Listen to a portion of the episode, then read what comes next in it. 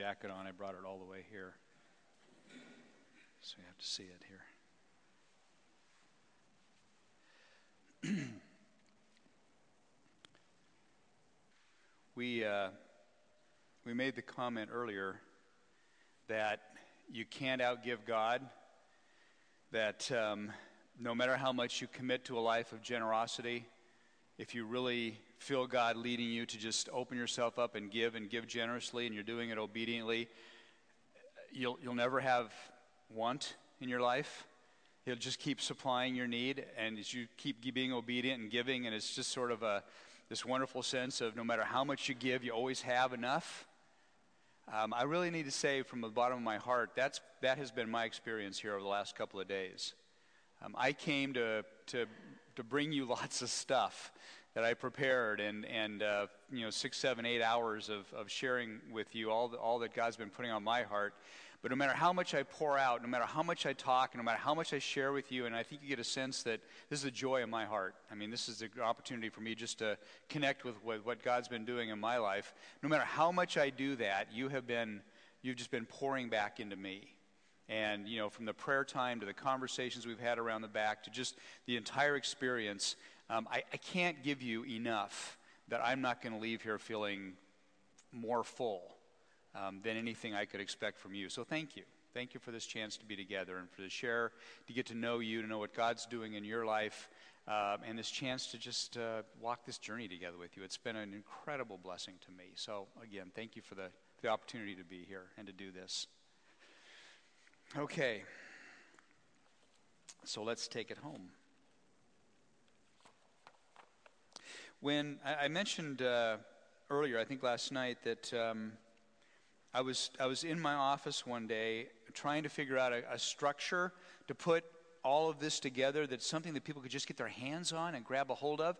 And this idea of these seven keys and the seven chains and the bondages and being released to be free and that the whole thing, just in a matter of probably 10 minutes, just kind of came kind of pouring into me. And as I sat down then and began laying it out and sketching it out as fast as I could, the first six just came really quickly.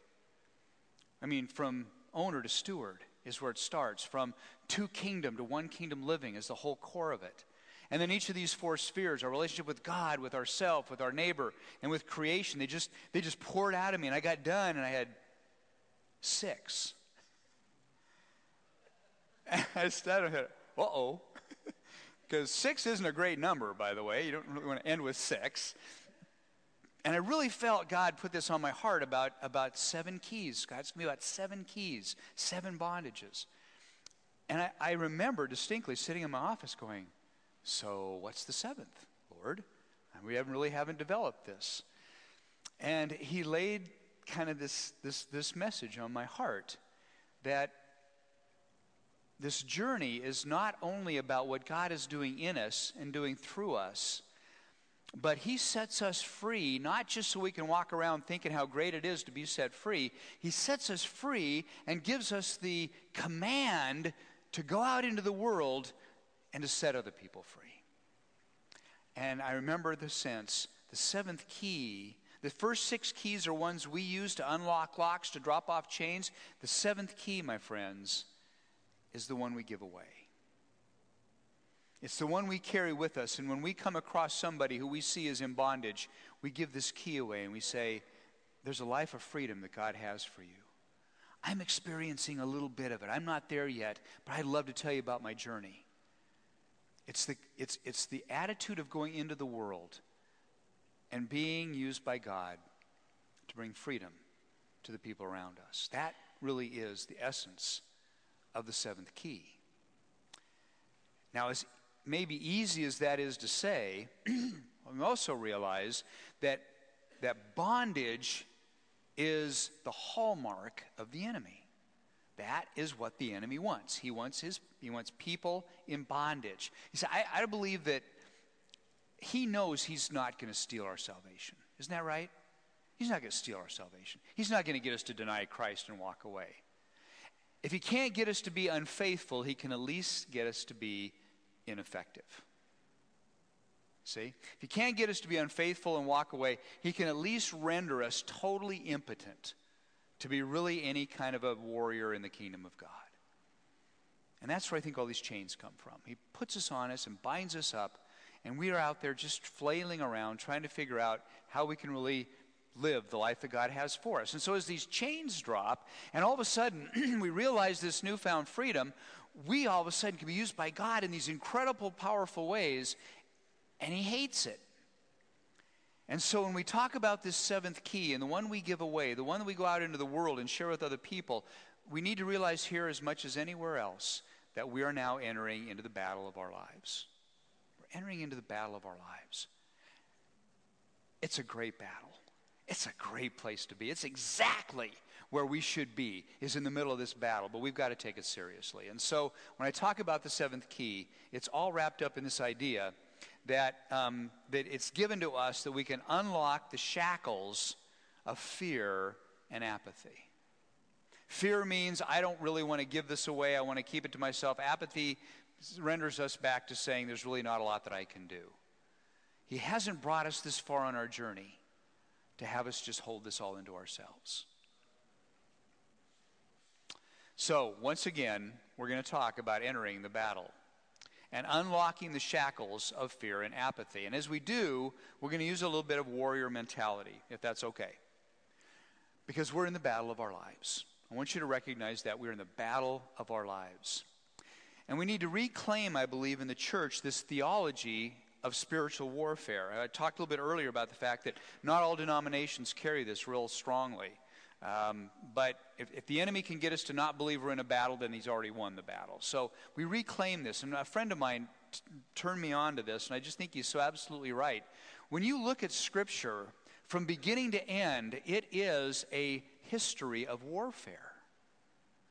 And I never really realized it. The, the, I have a friend who co-writes some stuff with me who's a, a, former Marine who's been who's in Vietnam and in Iraq and all the rest of that. He thinks through the mindset of warfare. And he said, Scott, the entire scripture is warfare. Think about it. There was warfare before the garden. We know that before God said, Let there be light, there was already had been warfare because we know that the whole warfare between you know, the fall of Lucifer and, and, and all of that had already taken place. There was warfare before creation. There was warfare in the garden, Adam and Eve. There was warfare after the garden. The entire Old Testament, isn't it filled with warfare? Have you read First and Second Kings and First and Second Chronicles. It's amazing. Spiritual warfare, physical warfare, it's all filled with it. There was warfare uh, in Christ in the first days of his ministry. It amazes me that, you know, there, um, the warfare started with, with the wise men wanting to come and Herod trying to turn them away. There was warfare when, when he sends soldiers in to kill every, every boy two years old or younger. I mean, Jesus was born in the midst of warfare and bloodshed. It's pretty thick there. There was warfare throughout Christ's ministry. Sometime read through Matthew and look at how many times he confronted the enemy and drove out demons. Everywhere he went, demons were crying out. There was warfare in every step that Jesus took on the face of this earth. There was warfare in Gethsemane. If you remember, um, you've probably seen The Passion of the Christ, haven't you? I just, I just think that's such an incredibly powerful movie. If you haven't seen it, really encourage you to take a very deep breath and sit down. We watch it every Good Friday. We put it on and we just live into that again. But if you watch that scene, the scene of, it opens up with Jesus in Gethsemane and the warfare is just thick. The enemy is walking around talking and whispering to him and he's just in agony. There's warfare in Gethsemane. There was warfare on the cross. There was warfare in the resurrection. There was warfare in the establishment of the church. If you go through the book of Acts, it's a whole study of the enemy and the warfare of how the church was trying to emerge out of all this. There's warfare throughout the history of the church. There's warfare today. And if you read the book of Revelation, what's it about? It's all about warfare, isn't it? From Armageddon to the beast to the final victory, we have a history of warfare. So we might as well take seriously the fact that as God's people living on this earth, we're going to be engaged in this great battle that has been fought for us, won for us, and now God invites us to come along and be a part of it. The other thing that my friend helped me to see, you know, Jesus has this wonderful proclamation, right? He says, he says to Peter, On you I will establish my church, and the gates of hell will not prevail against it. And he said to me, Scott, the reason Jesus said that is because he knew the gates of hell will try, but they won't prevail. And every day, the gates of hell are trying to prevail against the church of Jesus Christ on this earth. And Jesus gives us a promise it won't happen, but don't believe we're not in a warfare. To do that, to be in this warfare, I think we need to understand the enemy and his tactics. Some of the things we know. He's a liar and a deceiver, right? That's his MO. Take the truth and skew it. Take what's good and move it five degrees to where it's not so good anymore. Constantly taking the good things that God gave us and making them not 180 degrees opposite, but just enough to get us off track. He's a liar, he's a deceiver.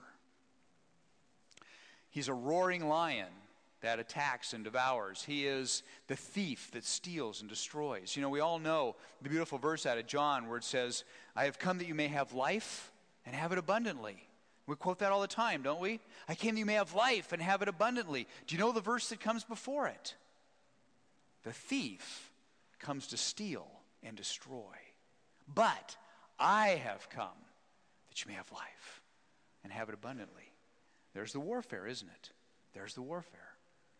He also masquerades as the prince of this world and even as light. You know, there's four, I, I, may not remember what these are now, so I better be careful. There are four different phrases, and four different terms in Scripture that are both used for Jesus and for the enemy.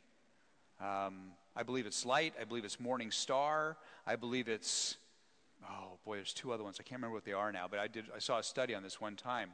And all that says is that whatever Jesus was, the enemy comes behind it and wants to claim that right for himself and skew it for us. We've got to understand the enemy comes dressed as an angel in light. We have to understand his tactics. And claim the victory that we already have in Christ. The great thing about this battle, as we said, is that greater is he that is in us than he that is in the world. Jesus had these great phrases, didn't he? After he sent the, they sent him out two by two, and they came back and reported what all had happened. He said, Well, let me tell you, while you were out there doing all these things, let me tell you, where I was standing, I saw Satan falling like lightning from the sky. That's the power that we have. When we are sent out in the name of Jesus to proclaim freedom with this new key, we see Satan falling like lightning from the sky. The victory's already been won.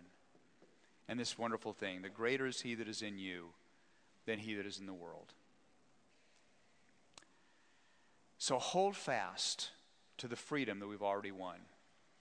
The, my, my biggest prayer for each of you as you go from this place, if you have really sensed in these last day and a half some freedom in some really important ways, my prayer is that you just leave those chains on the floor. Don't pick them up again. Don't let the enemy have you re-strap them on and put them on again and burden yourself again. You have a victory. You've won some ground. Hold fast to it.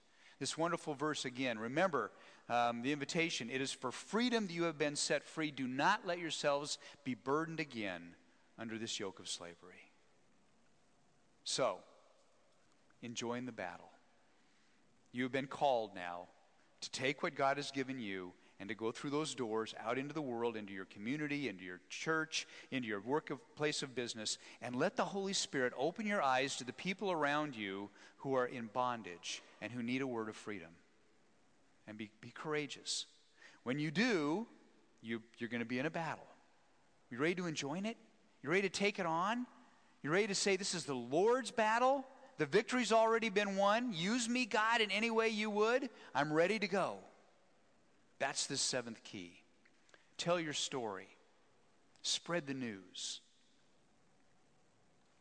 The seventh key is to be a warrior for the kingdom of God. It is a freedom to be used by God to set other people free. And I really believe that that's our calling on this earth. If we do nothing else the rest of our lives, let us be committed to the task of being used by God to pronounce a word of freedom in a world in bondage. What a great way to live. What a great way to live. So, back to where we started. Our backpacker looking off into the distance in this journey of the faithful steward. What are the next steps that we might take?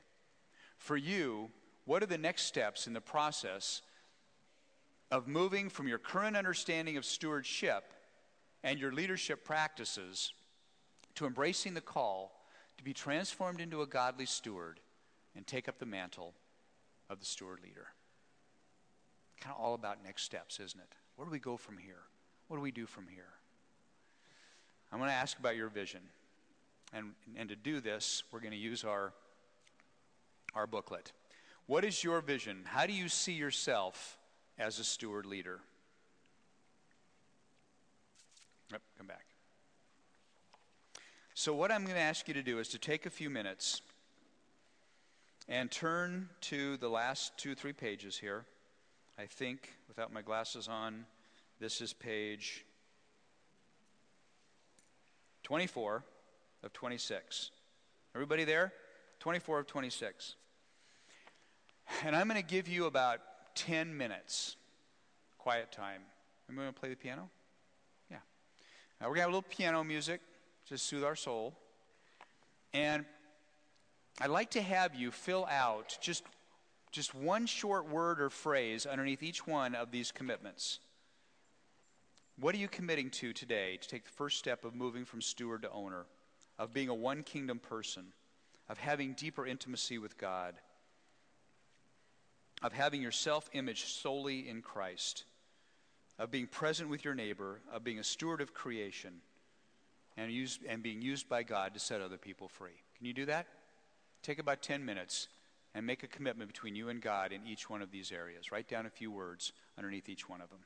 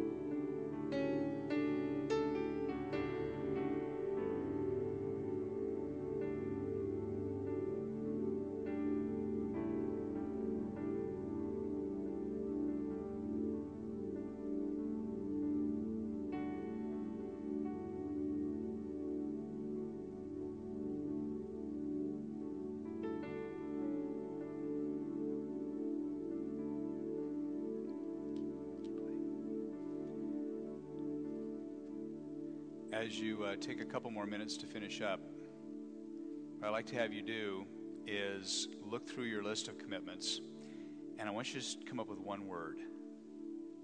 Just one word that you can pull out of your commitments that might typify what that means for you. Just, just a word. Okay? Can you do that? And we're going to share that in a minute. So take another couple minutes and finish up.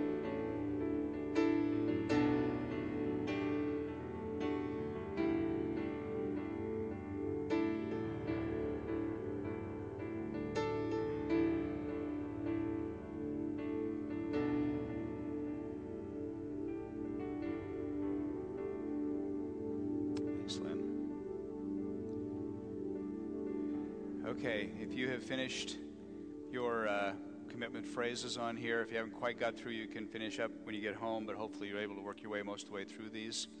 Um, one word, is there a word that you pulled out of it that can kind of synthesize for you what your commitments look like? Words, what are they? Yell them out, shout them out. Trust, ownership.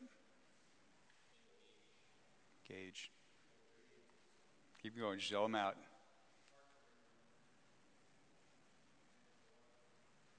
Thank you.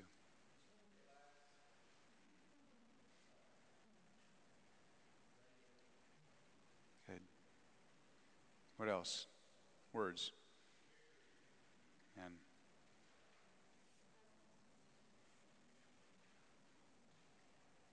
others?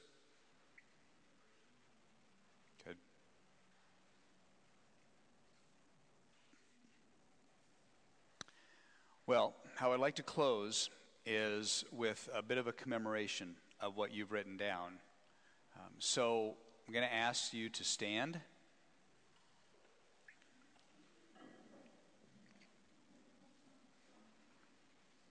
And I want you to take this in your hand. Everybody have yours?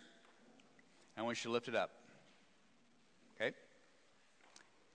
And let's let's pray together. Keep it lifted up. Gracious Lord, written in this paper is my commitment. You have been with us since the beginning. We invited you in this room from the beginning of this process. You have filled this room with the power of your Holy Spirit through song, through prayer, through words spoken, through discussion, through private thoughts. We invited you here and you filled this room, Lord, and you have guided and directed us. And now, as a result, as we stand at the end of this time together, this is the result, Lord, of what you have put on our heart. These commitments symbolize, Lord, the contours of the life that we desire to live for you because we believe it's the desire of the life you want us to live.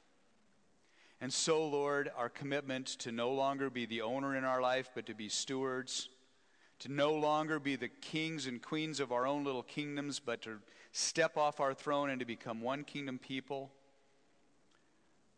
To stop, Lord, the doing in our life and become the people that will thirst after intimacy and abiding in you. That will not be distracted, Lord, by the words of the enemy, but will keep our identity focused solely in you. That will help us see our neighbor, Lord, on that journey and a passion for loving them along that journey. That will give us the heart of one that nurtures and cares for our time, our talents, our resources in this creation and for the courage, Lord, the passion and the vision to go out into this world and to be warriors for your kingdom, Lord, that through us you might set others free. On these pages, Lord, we write these commitments and we now commit them back to you. Fill us, move us, give us all that we need, Lord, that this may become the reality of the people that we will be in the days, the weeks, the months, and the years ahead. This is a symbol, Lord, of our freedom. And you came to set us free. We pray a prayer, prayer of praise and thanks and joy and gratitude to you, Lord, the great emancipator. And it is in your name we lay these commitments out and give our hearts fully surrendered back to you. In Jesus Christ. Amen. Thank you.